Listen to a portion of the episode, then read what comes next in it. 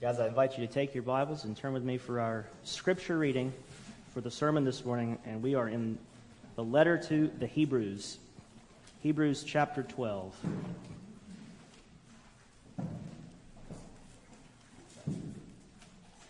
Today we're going to look at just two verses in the letter to the Hebrews, chapter 12. We're going to look together at verses 1 and 2. Now I invite you to please stand with me as we sing together, uh, sing, as we read together. We could sing it. It's short. You want to try chanting?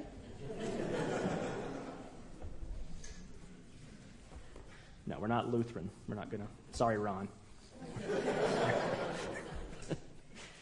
Hebrews chapter 12, verses 1 and 2. This is God's holy word for us, his people.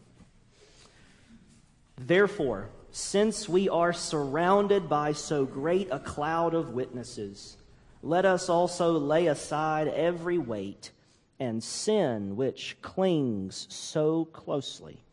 And let us run with endurance the race that is set before us, looking to Jesus, the founder and perfecter of our faith, who for the joy that was set before him endured the cross despising the shame, and is seated at the right hand of the throne of God. This is God's holy word for us as people. Let's ask Him to bless our time in His word. Father, we pray that you would truly speak to us from your word, that you would stand forth, open your mouth, and speak these words with new and living power into our own lives, into our own hearts and minds. Write your truth from your word upon our hearts today. And may we go from this place with hearts a little more full with the flame of faith, ready to run the race that is set before us. We ask it in Jesus' name. Amen. You may be seated.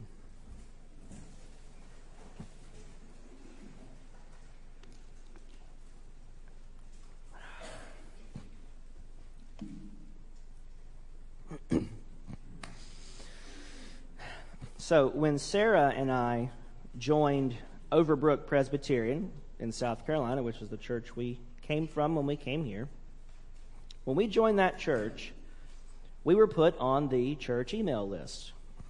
And one day, not long after joining, we got an email with the nursery schedule on it.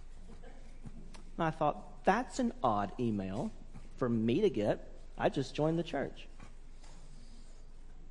I said, let me look at this. So I opened up the Word document, scrolled down, and sure enough, I'm on there multiple times. And I said, Excuse me. I didn't volunteer for this.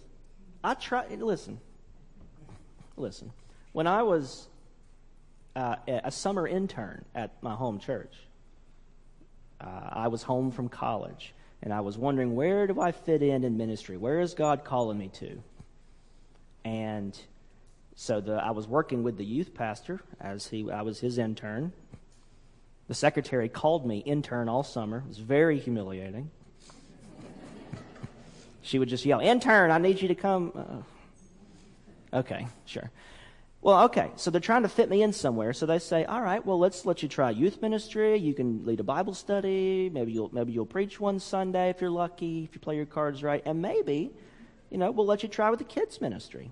And I'm like, okay, well, put me in. I'm ready. Coach, put me in. I can throw strikes. I'm ready to go. And so they stick me in kids ministry one night. And so I'm there and, and I have, I, I have like, I have this whole lesson written out. This beautiful, gorgeous, college level, life changing lesson for these small little children. And it was an absolute nightmare.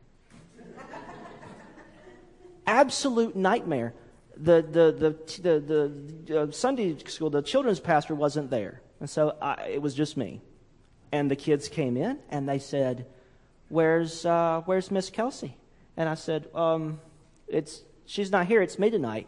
And these two little girls screamed at the top of their voice at me and ran down the hall and outside, left. I said, I'm responsible for them. How can I get them back? I can't leave the 99 and go get the one. Because if I leave and I come back, the 99 will be gone. And so what I ended up doing was dumping out a bag of candy on the floor and just saying, if you'll stay in this room and, and not yell, you can fight each other for this candy. I don't care. and I just refereed a wrestling match for candy. And in the background, I'm slowly tearing my lesson. Okay? And I told the, the children's pastor when, we, when she got back, I said, Kelsey, I admire you for what you do because I understand now that you have to be burning bush called to be a children's pastor. Okay. So I get this email, and all I can think of is the, is the little girl screaming and running outside. I, am having these horrific, uh, you know, flashbacks. And so I, I think this has got to be a mistake, right, Sarah? We didn't, we didn't volunteer for this. And she goes, I do high school kids. I don't, I like high schoolers. I don't want the little kids. There's a reason I don't teach elementary school. So we were in agreement. This is a big mistake. Well, we get to church the next Sunday, and the pastor addresses the email that was sent out from the pulpit during, during announcements. Right? And of course, it was, the, it was the full schedule for the season, so everybody's name was on. Everybody, not just me. And so he, sa- he says from the pulpit, he says, I'll bet you didn't know that when you joined this church, you signed up for nursery. And I said, This crooked car salesman, this dirty, they can't trust these Presbyterians. You can't trust them. And so that I didn't have a choice. It was like if you're a member, you're automatically a nursery worker. And there's a and because and since all of you are on it, you only have to do it three or four times, and and you'll be fine. It'll be okay. I was like, oh, fine, okay. I'll I'll carry this cross. That's fine.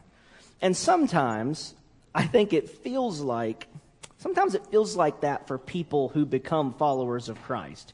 You didn't know you were signing up for a race but that's what this text says the Christian life is. Let us run the race. And some of us didn't really know what we were signing up for. and we're like, Jesus, when you said, follow me, I thought we were going to walk. I thought you meant walk. Jesus, I'm not a runner. um, I was hoping maybe we could start off slow and taper off at the end. Why can't that be the Christian life? Do I really have to run a race? Well, in our passage this morning, Scripture says that you and I have entered a great contest. we have entered a great contest. Living the Christian life means running the Christian race. And the race begins the moment you become a Christian. The moment you give your life to Christ and become his follower, the baton is handed off to you and it's time for you to begin running. Look at the end of verse 1. It says, Let us run with endurance the race that is set before us. There is a race, the Bible says. There's a track, a path that is set before you as a Christian, as a follower of Christ. And that race determines the direction that you must go. And it's a long marathon run, it's not a 100 yard dash. Long distance runners need endurance. You don't. I ran track. I ran the 100 meter sprint, the 200 meters, and that whole that whole event is based on you summoning every ounce of strength you have and using it instantly in one burst of speed straight to the finish line. I don't need endurance to run those events. I just need a lot of takeoff and a lot of power to get a short distance as fast as I can in track.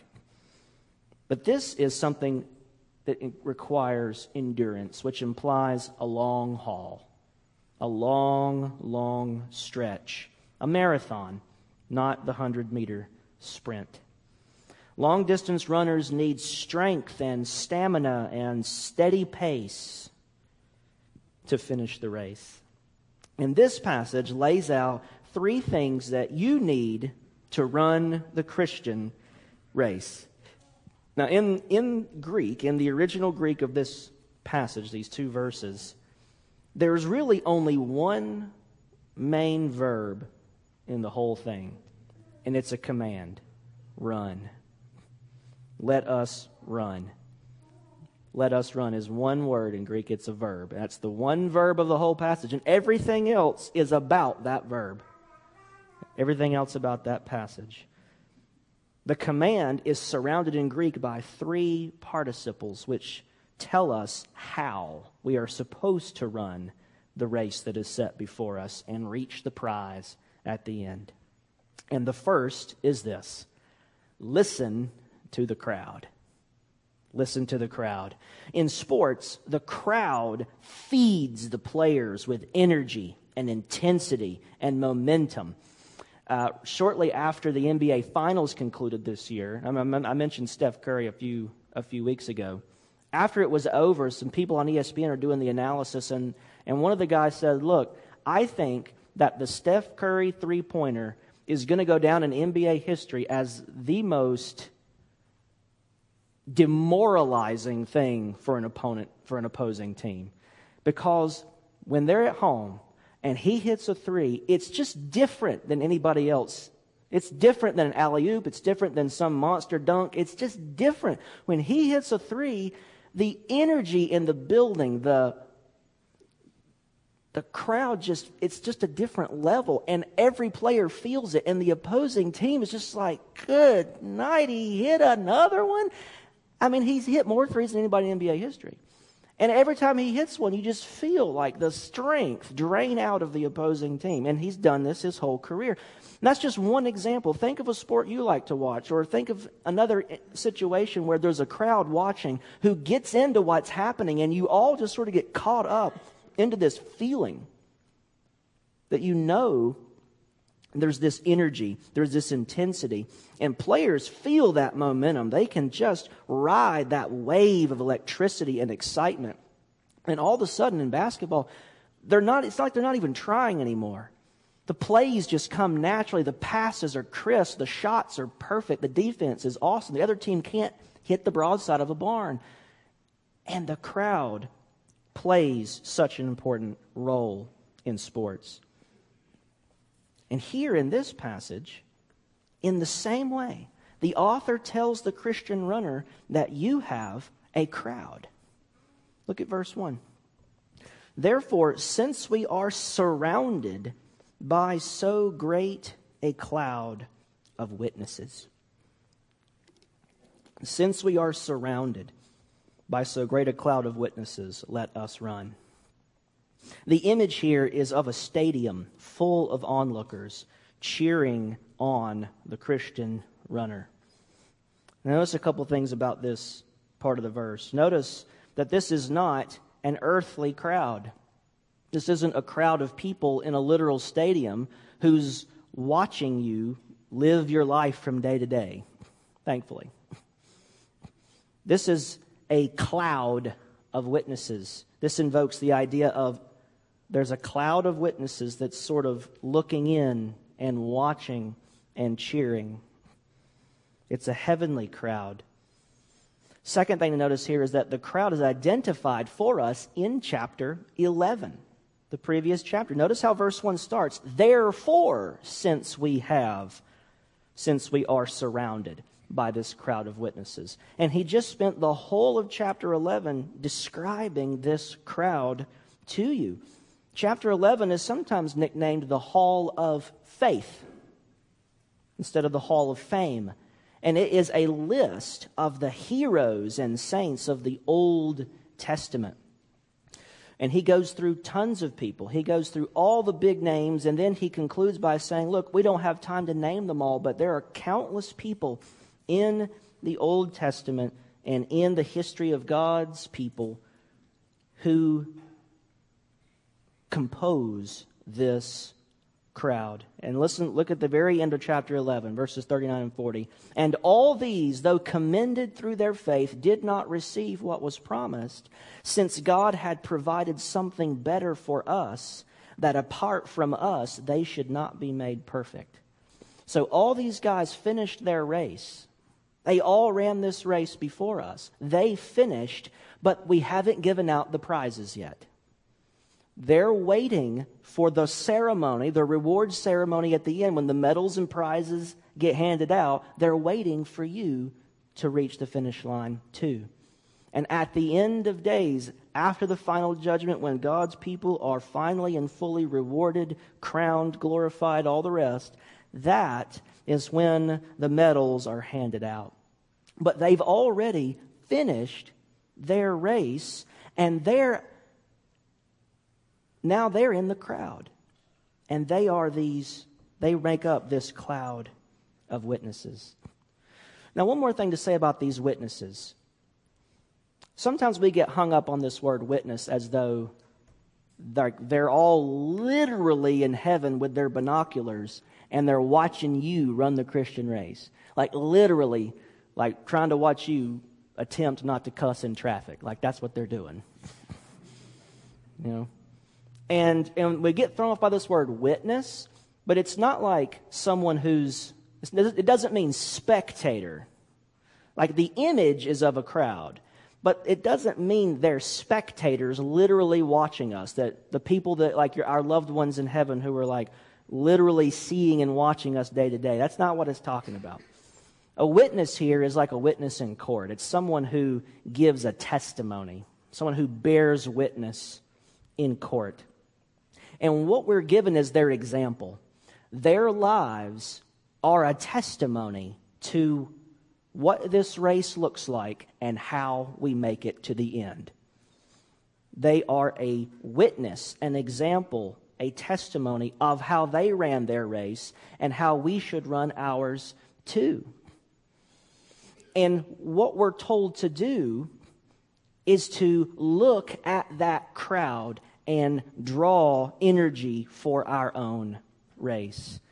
These champion runners of the Old Testament who finished their race through much endurance are here to cheer you on, to encourage you to keep going, keep enduring.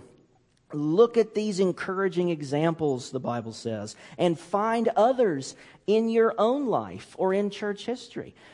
Now, this author is saying, look at these heroes of the faith, but think about your life. Think about the heroes in the faith that you've seen, maybe when you were a kid or people you've known in your own life, or people you've heard about, or a great missionary you read about in a biography. Think about the heroes of the faith. They're in the crowd too, and we can watch them doing it and think, that's not because they're so special. I'm called to run too. I can run like that. I can get up and go just the same. We are, we are to have heroes in the faith. And we are to draw strength from their example. And one more thing I'll say about this. While you are running your race, recognize that you're also in the crowd of somebody else's race. You're part of the crowd of your neighbor's race. And our brothers and sisters ought to be able to look at us running in the lane next to them and draw encouragement. When one, when one person is just gasping from the, from the run and is about to just sit down and stop, someone else who's running swiftly can double back, pick them up, and carry them forward. You can do that for one another. You can be part of that encouraging, electrifying, energy giving crowd for one another. Don't imagine that the race is being run all by yourself and there's no one else around. No, we're all running together. Now, look at verse 1 again. It says, Therefore, since we are surrounded by so great a cloud of witnesses, next, let us also lay aside every weight and sin which clings so closely. Now, the ESV translates it the same way they do the main verb let us run, let us lay aside. But really, it's just laying aside, it's a participle. Having such a great cloud of witnesses, laying aside every weight and sin which clings so closely, let us run. That's literally how it, how it reads in Greek. We are to lay aside. This is the second way that we run the Christian race. First, we look at the crowd, and second, we lose the weight. Now, I was criticized for calling this point lose the weight because tomorrow's wing night. and I said, well, they're not really related, and let me explain. I realized after I wrote it, lose the weight sounds like go on a diet, but that's not what the Bible says, so relax. Here it says, lay aside every weight and sin which clings so closely. Runners need to be in good condition, that's true, but the image here is not the physical exercise of the runner, it's about the conditions of running. Here, the idea is the runner needs to be as light as possible in their gear and clothing. In other words, you imagine trying to run a marathon with weights on your shoulders and your shoes untied. That's what sin is like in the Christian race. Sin is all this extra heavy weight on your shoulders, around your waist, on your back, around your legs, and it's your shoes untied, and as you're trying to run, you're, you're stepping on the shoestring of the other shoe, and they're getting all tangled up, and you're stumbling and tripping. And that's what, that's what a runner would look like with all this weight and these shoestrings getting tangled up and tripping over himself. That's what we look like when we try to be Christians, but we don't deal with sin. Running the Christian race we must lay aside the weight and the encumbrance and the entanglement of sin that slows us down and tires us out and trips us up. Running the Christian race depends on you dropping the dead weight of sin. And that's what repentance and sanctification really are. When we repent of our sins, we turn away from them we lay them down and we walk away. We're laying down our sin. We are laying aside the weight, the burden of sin. And we're walking away from it. No, we're running away from it. You're tying your shoes. You're getting rid of all the entanglements. You're getting rid of all the encumbrances so that you can run swiftly and successfully. Repentance and sanctification really comes down to this laying aside the burden of sin every day so you can get up and run the next leg of your race. Each day is a new leg of the race. And in order to run that race successfully, we have to drop the dead weight of sin. We have to go to battle with sin. We have to shed it off, get it off, remove it, Last week we talked about taking off the old man and putting on the new. That old man is so heavy. Our fallen self is so very heavy. And the new man is made in the image of Christ. And that's what we need to run. Lay aside every weight and sin which clings so closely to us. Another image is of the as of someone who's hanging onto your leg and you're trying to run while you're dragging someone hanging onto your leg, clinging so closely. Take me with you. no. Where you're going, sin can't come with you. You have to leave it behind. Look at the crowd. lose the weight. But then, third, look at Jesus. Look at Jesus. Look at verse 2. Run the race that is set before us with endurance. Verse 2 looking to Jesus, the founder and perfecter of our faith, who for the joy that was set before him endured the cross, despising the shame, and is seated at the right hand of the throne of God. We look to Jesus because he is our example. And he's our example because he is literally our forerunner. He's already run this race. He is out in front, having already finished the race, and he is waiting for you to reach the finish line. Look to Jesus. He is our example. He is called several things in this passage. He is called the founder and the perfecter of our faith. Founder, he's like the pioneer who set out first and he blazed this trail for us. He cleared the path, he made the track. This is his road for you to take. He's the founder and he's the perfecter of our faith. When we look to him, our faith becomes more and more mature, well rounded, perfected. The more we look at Him, the more faith. The more we look at Him, the more easy it will be to drop the dead weight of sin. The more we look at Him, the more we will see in Him the one who truly is the founder of my faith. He's the perfecter of my faith, that I believe in God because of Him and Him only. He founded not just the faith, but my faith and He perfects my faith.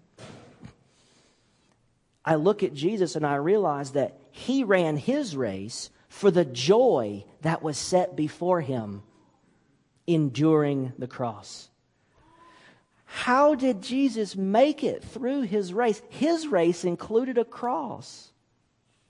How did he finish? How did he endure? How did he get through his race?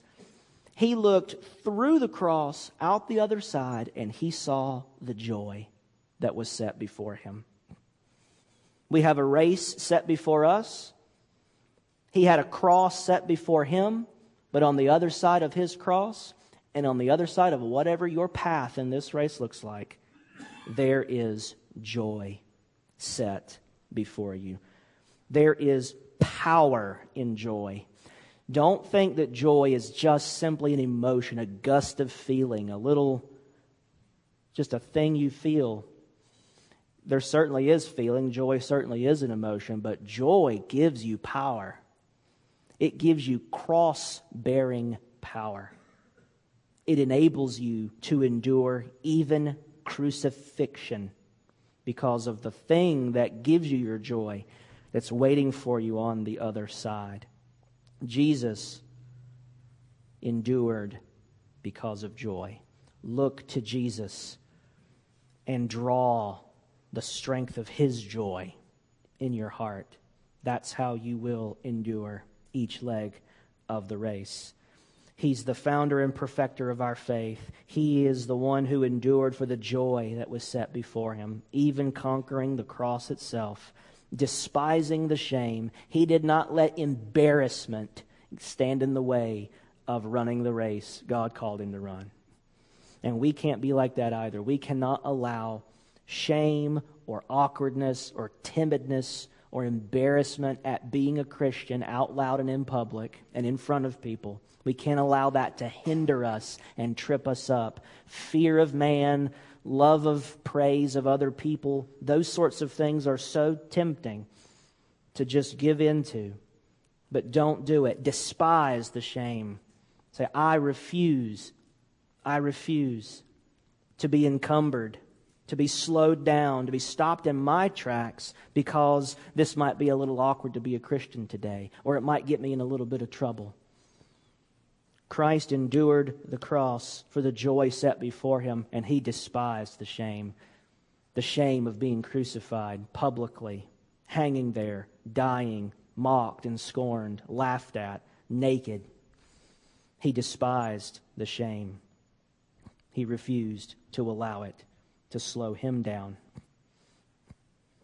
Look to Jesus. He's cleared the path. He's bore the cross.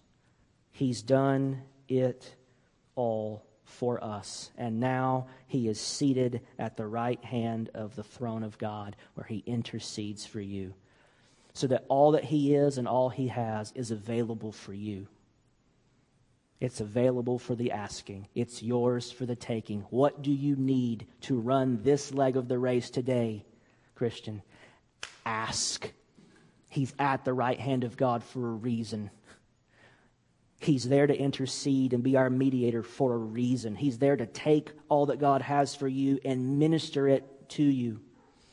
What you need today to repent of that sin, to be sanctified, to lose the weight of sin, to cast off the encumbrances and the entanglements, to hear and listen to the crowd, to actually have that momentum and strength to run and stride today and not to just trip and fumble and stumble around and, and then just stop and sit and just be defeated and broken. No, He doesn't want you to be like that. He hasn't called you to that kind of race. He's called you to run. He's called you to strive. He's called you to not just stumble and trip into heaven, but He's called you to stretch forth and take hold of the eternal life to which He's called you. Look to Jesus.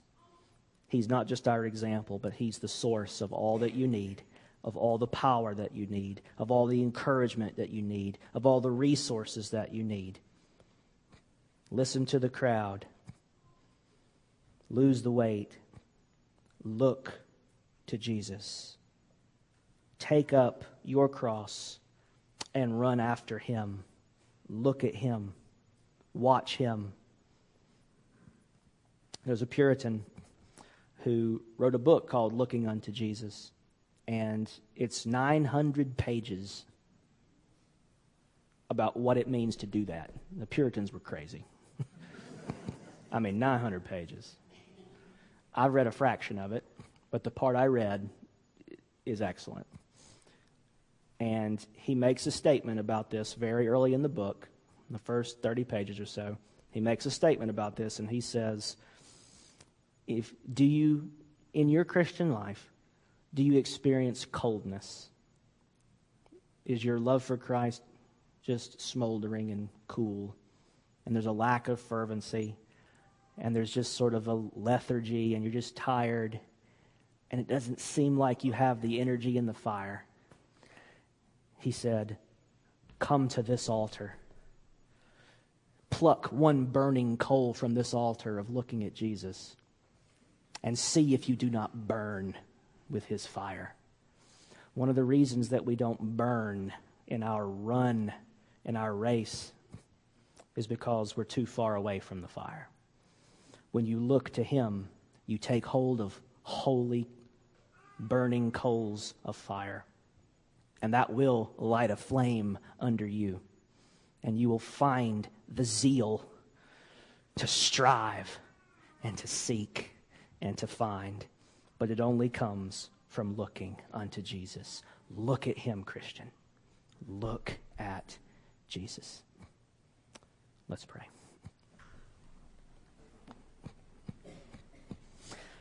Oh, Father, we pray that you would truly, truly light your fire in our hearts and under our feet once again. That you would encourage us by the examples that have been set and the encouragement from looking at the examples in the scriptures. Would you help us to be that cheering, energizing crowd for one another? Would you help us to support each other?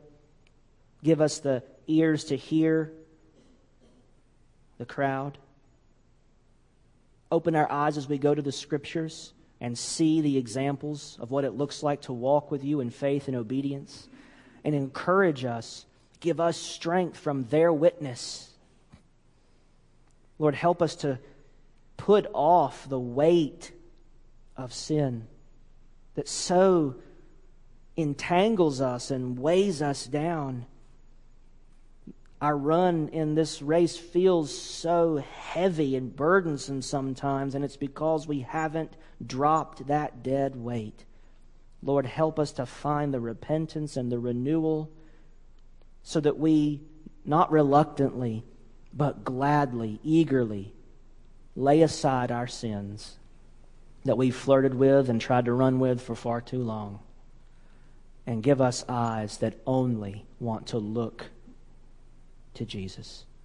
And as we look at Him, as we look at Him as the founder and perfecter of our faith, the one who endured even the cross because of the great joy that was promised to Him, the one who did not let embarrassment at being 100% surrendered to you stop Him, the one who is now at the right hand interceding for us even now. Oh, help us to look to him, and may we burn with love and passion for him so that we are all the more eager to run this race with the endurance that you've called us to run, looking for that joy that Jesus looked for, that joy that only he can give. We ask it in Jesus' name. Amen.